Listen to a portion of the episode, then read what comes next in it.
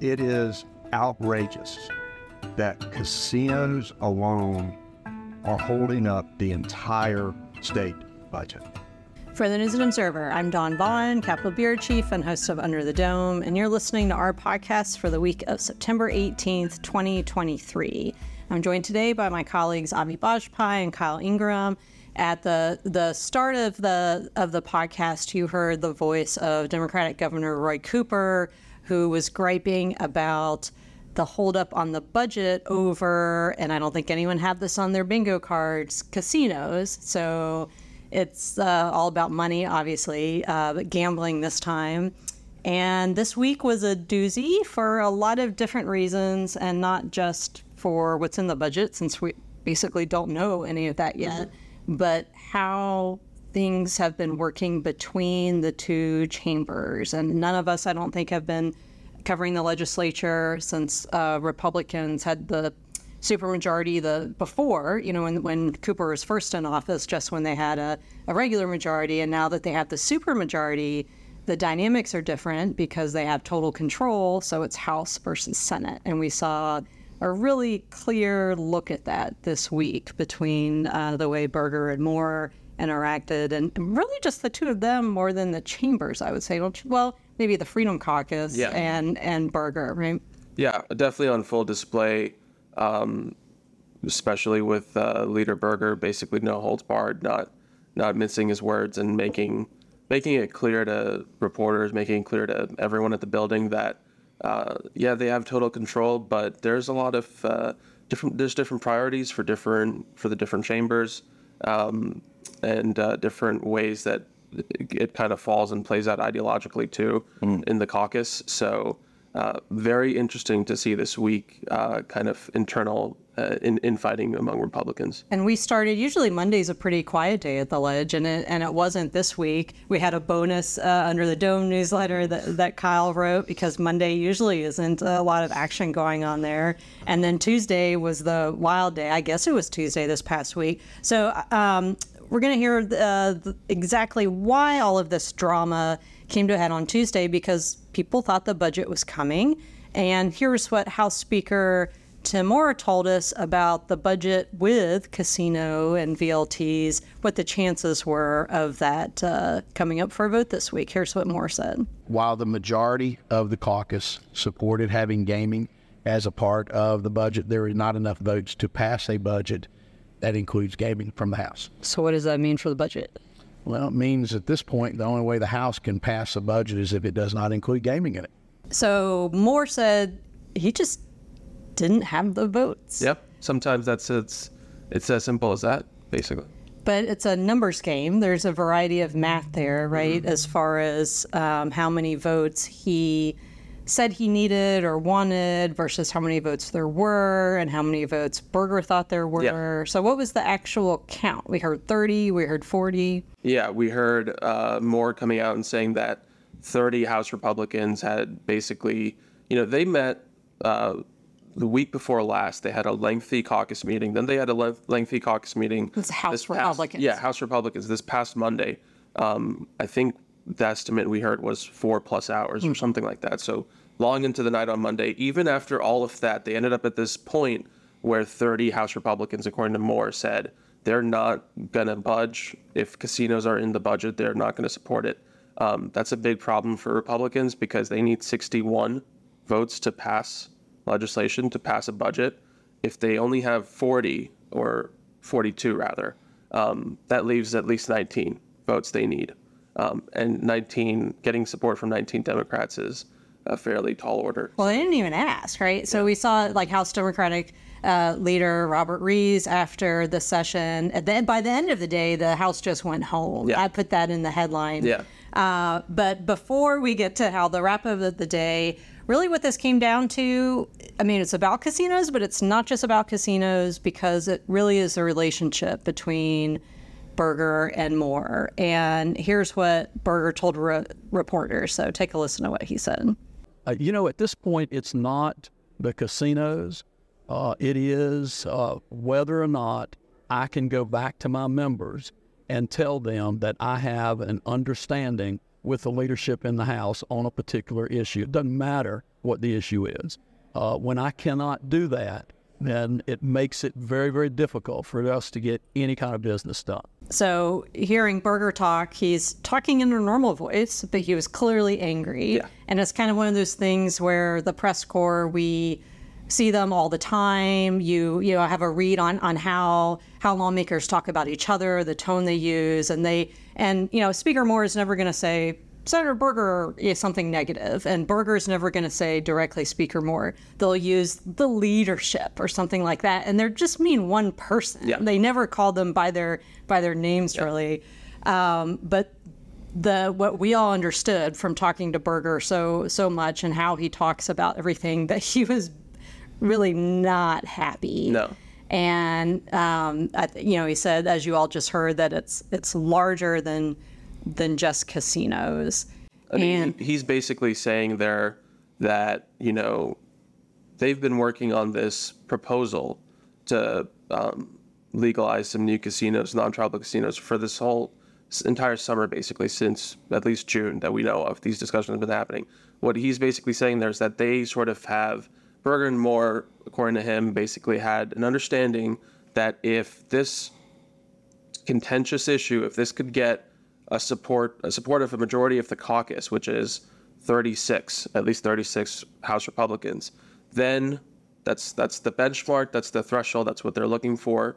Um, once you get that, then you can move forward, and um, that's you know that's basically Berger saying, telling reporters. He said that on Monday and on Tuesday, so he reiterated it on Tuesday that he kind of felt like uh, he, I mean he was saying it himself. The goalposts had moved. Right, and you do. I mean, it, it is shifting for what what kind of support you want on this, and I think that part of the reason maybe Berger was was unhappy is that casino, and he was, you know, earlier in the summer was like, this is not the holdup for the budget. But it is, is. you know, it wasn't maybe at the time that he said that. So the big things, of course, are the things that always divide the House and Senate raises and tax cuts. They both want to give raises. The Senate doesn't usually want to give very good raises. The House wants to give better raises, sometimes about the same that the Democrats want for raises.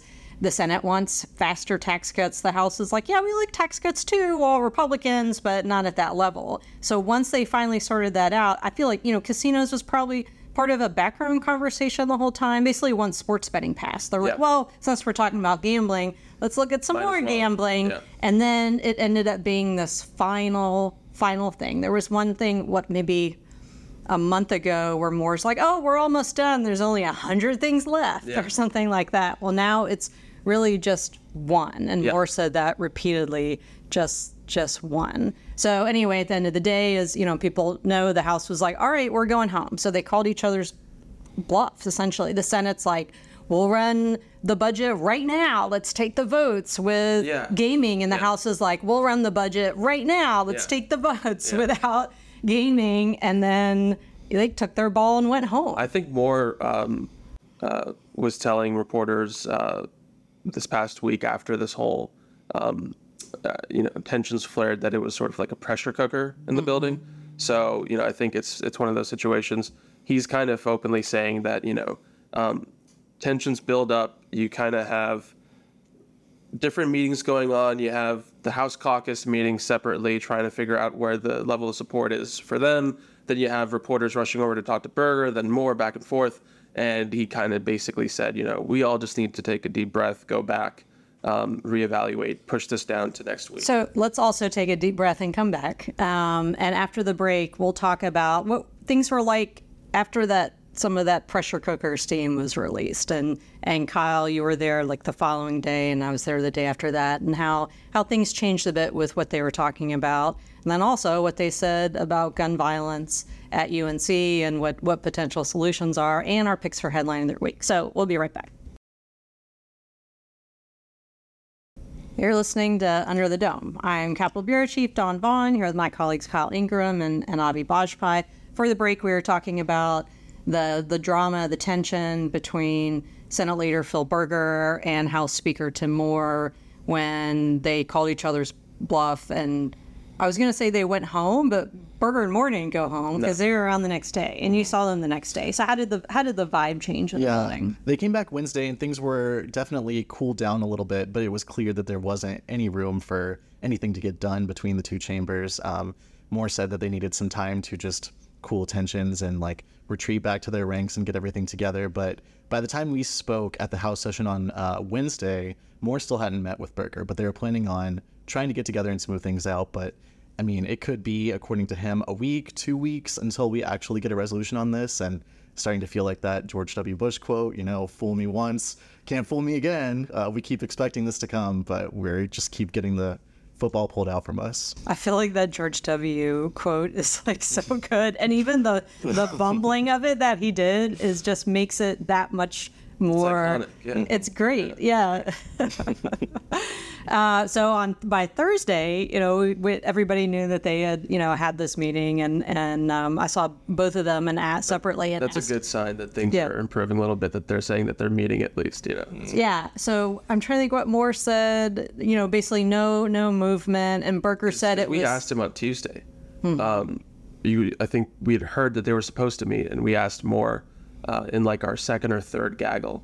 Oh yeah, he's like I left. I left him a message. Yeah. Yeah, so they definitely did not did not meet at all and, and had no plans to meet, but finally they did because what else are they going to do? They're the leader of Yeah, the House and yeah. Senate and Yep. their party, you know, like you're going to have to sort it out, you know, even if you don't like each other that particular day or the next day or yesterday or whatever Mm-hmm. else, you know. And there I've noticed both of them again what I was saying at the beginning that they're very careful not to um, criticize each other specifically, which is kind of that unwritten rule of politics that Yeah. you don't always criticize people in your own party, except for obviously like the never Trumpers and, and, and that sort of thing, or if someone, you know, does something particularly If you're trying to have a productive uh, outcome, then yeah, makes sense. And they also, I mean, Moore will not criticize his own chamber either. And we don't really know how he feels about the fact that they can't get gambling to go in there, but he refuses to, you know, impugn any of his members for not getting on the same board with everyone to- Right. to, pass gambling. And he said, he told us, you know, I'm not going to try to intimidate people in this caucus. I want everyone to vote their conscience. So That was right, and that he said even though he supports it, he Yeah. just doesn't have the votes. But the intimidation thing pretty much seemed like he was saying that's what the Senate does. And then you know I don't remember which reporter asked him.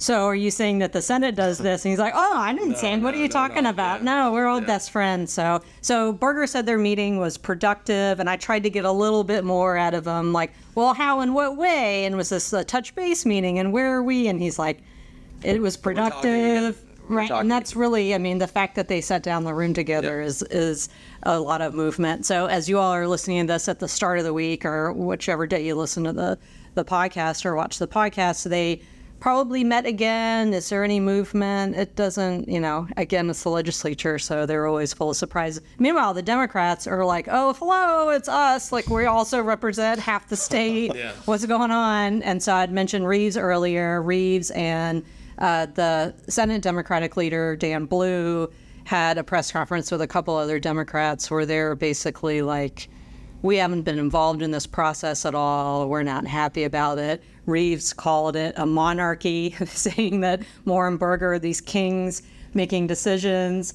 And Blue's like, a monarchy? There's like, not all monarchies are bad. And, and he said it's more like autocracy. And then I asked Berger later what he thought about that. And uh, Berger pointed out that, you know, Blue has been in power for a long time. And he was House Speaker at one point, and things were a little different with uh, who's in charge. So I think, uh, I don't remember Berger's exact words, but it was the equivalent of like, well, you know, he should know because Yeah. like he's Yeah. done this, you know, the same kind of thing when when parties are in power. So um, the other thing we need to talk about that um, happened this week is there was another lockdown on the UNC campus uh, because of gun violence. There, uh, nobody was shot or anything, but um, it was another. It was on campus, so the sirens and all the students being scared and the faculty and staff and and all of this response. But it was also um, another example of workplace violence, like the physics professor who was who was killed, and this was um, someone you know wielding a, a gun at, um, At a working shop. in the bagel shop on campus. Another um, work workplace violence. So and just one day after uh, several students from UNC and some other places, uh, A&T as well, um, were at the legislature uh, rallying for rallying with some Democrats for some of these gun safety laws, some of these gun safety measures, red the flag Mar- March for Our Lives and David Hogg, who, who does this a lot, that was the day that they planned to come, which they weren't talking about guns that day or legislation, but that worked out when March for Our Lives wanted to to come to the building. Everybody has like these kind of lobbying days and advocacy days where Yeah. you you come try to talk to lawmakers, and Yeah. that's a lot of what they did. Even if you know lawmakers, Republican lawmakers anyway, you know, weren't really interested in. aren't really an audience for that yet. And something we've seen a few times this session is they packed the gallery, and you know during the middle of House business, they started chanting "Vote them out, vote them out." Right. Um, and the speaker Tim Moore responded saying something to the effect of, "Well, they must secretly be Duke students." You know, he said he was trying to relieve the tension, but came under a lot of criticism on social media for that comment, given that you know they were there to protest after the death of a faculty member at their university. So. Right. I think that, um, and you know, reporters asked Moore about this, and he is trying to, you know, diffuse the the tension in the room. And I mean, the thing is, if you come into the House or Senate chamber, you can't. As soon as you start yelling from the gallery, you're going to get escorted out. That's you know violates the rules of the of the building, and uh, it is kind of more its personality to make some sort of He quip makes a about quip, yeah. something. He makes a quip every single time someone disrupts the. Yeah, it was because he was introducing the UNC students. I Yeah, think. right as uh, yeah, exactly right as he was uh, telling lawmakers, right as they were convening that there was a group of UNC students, uh, the chance broke out.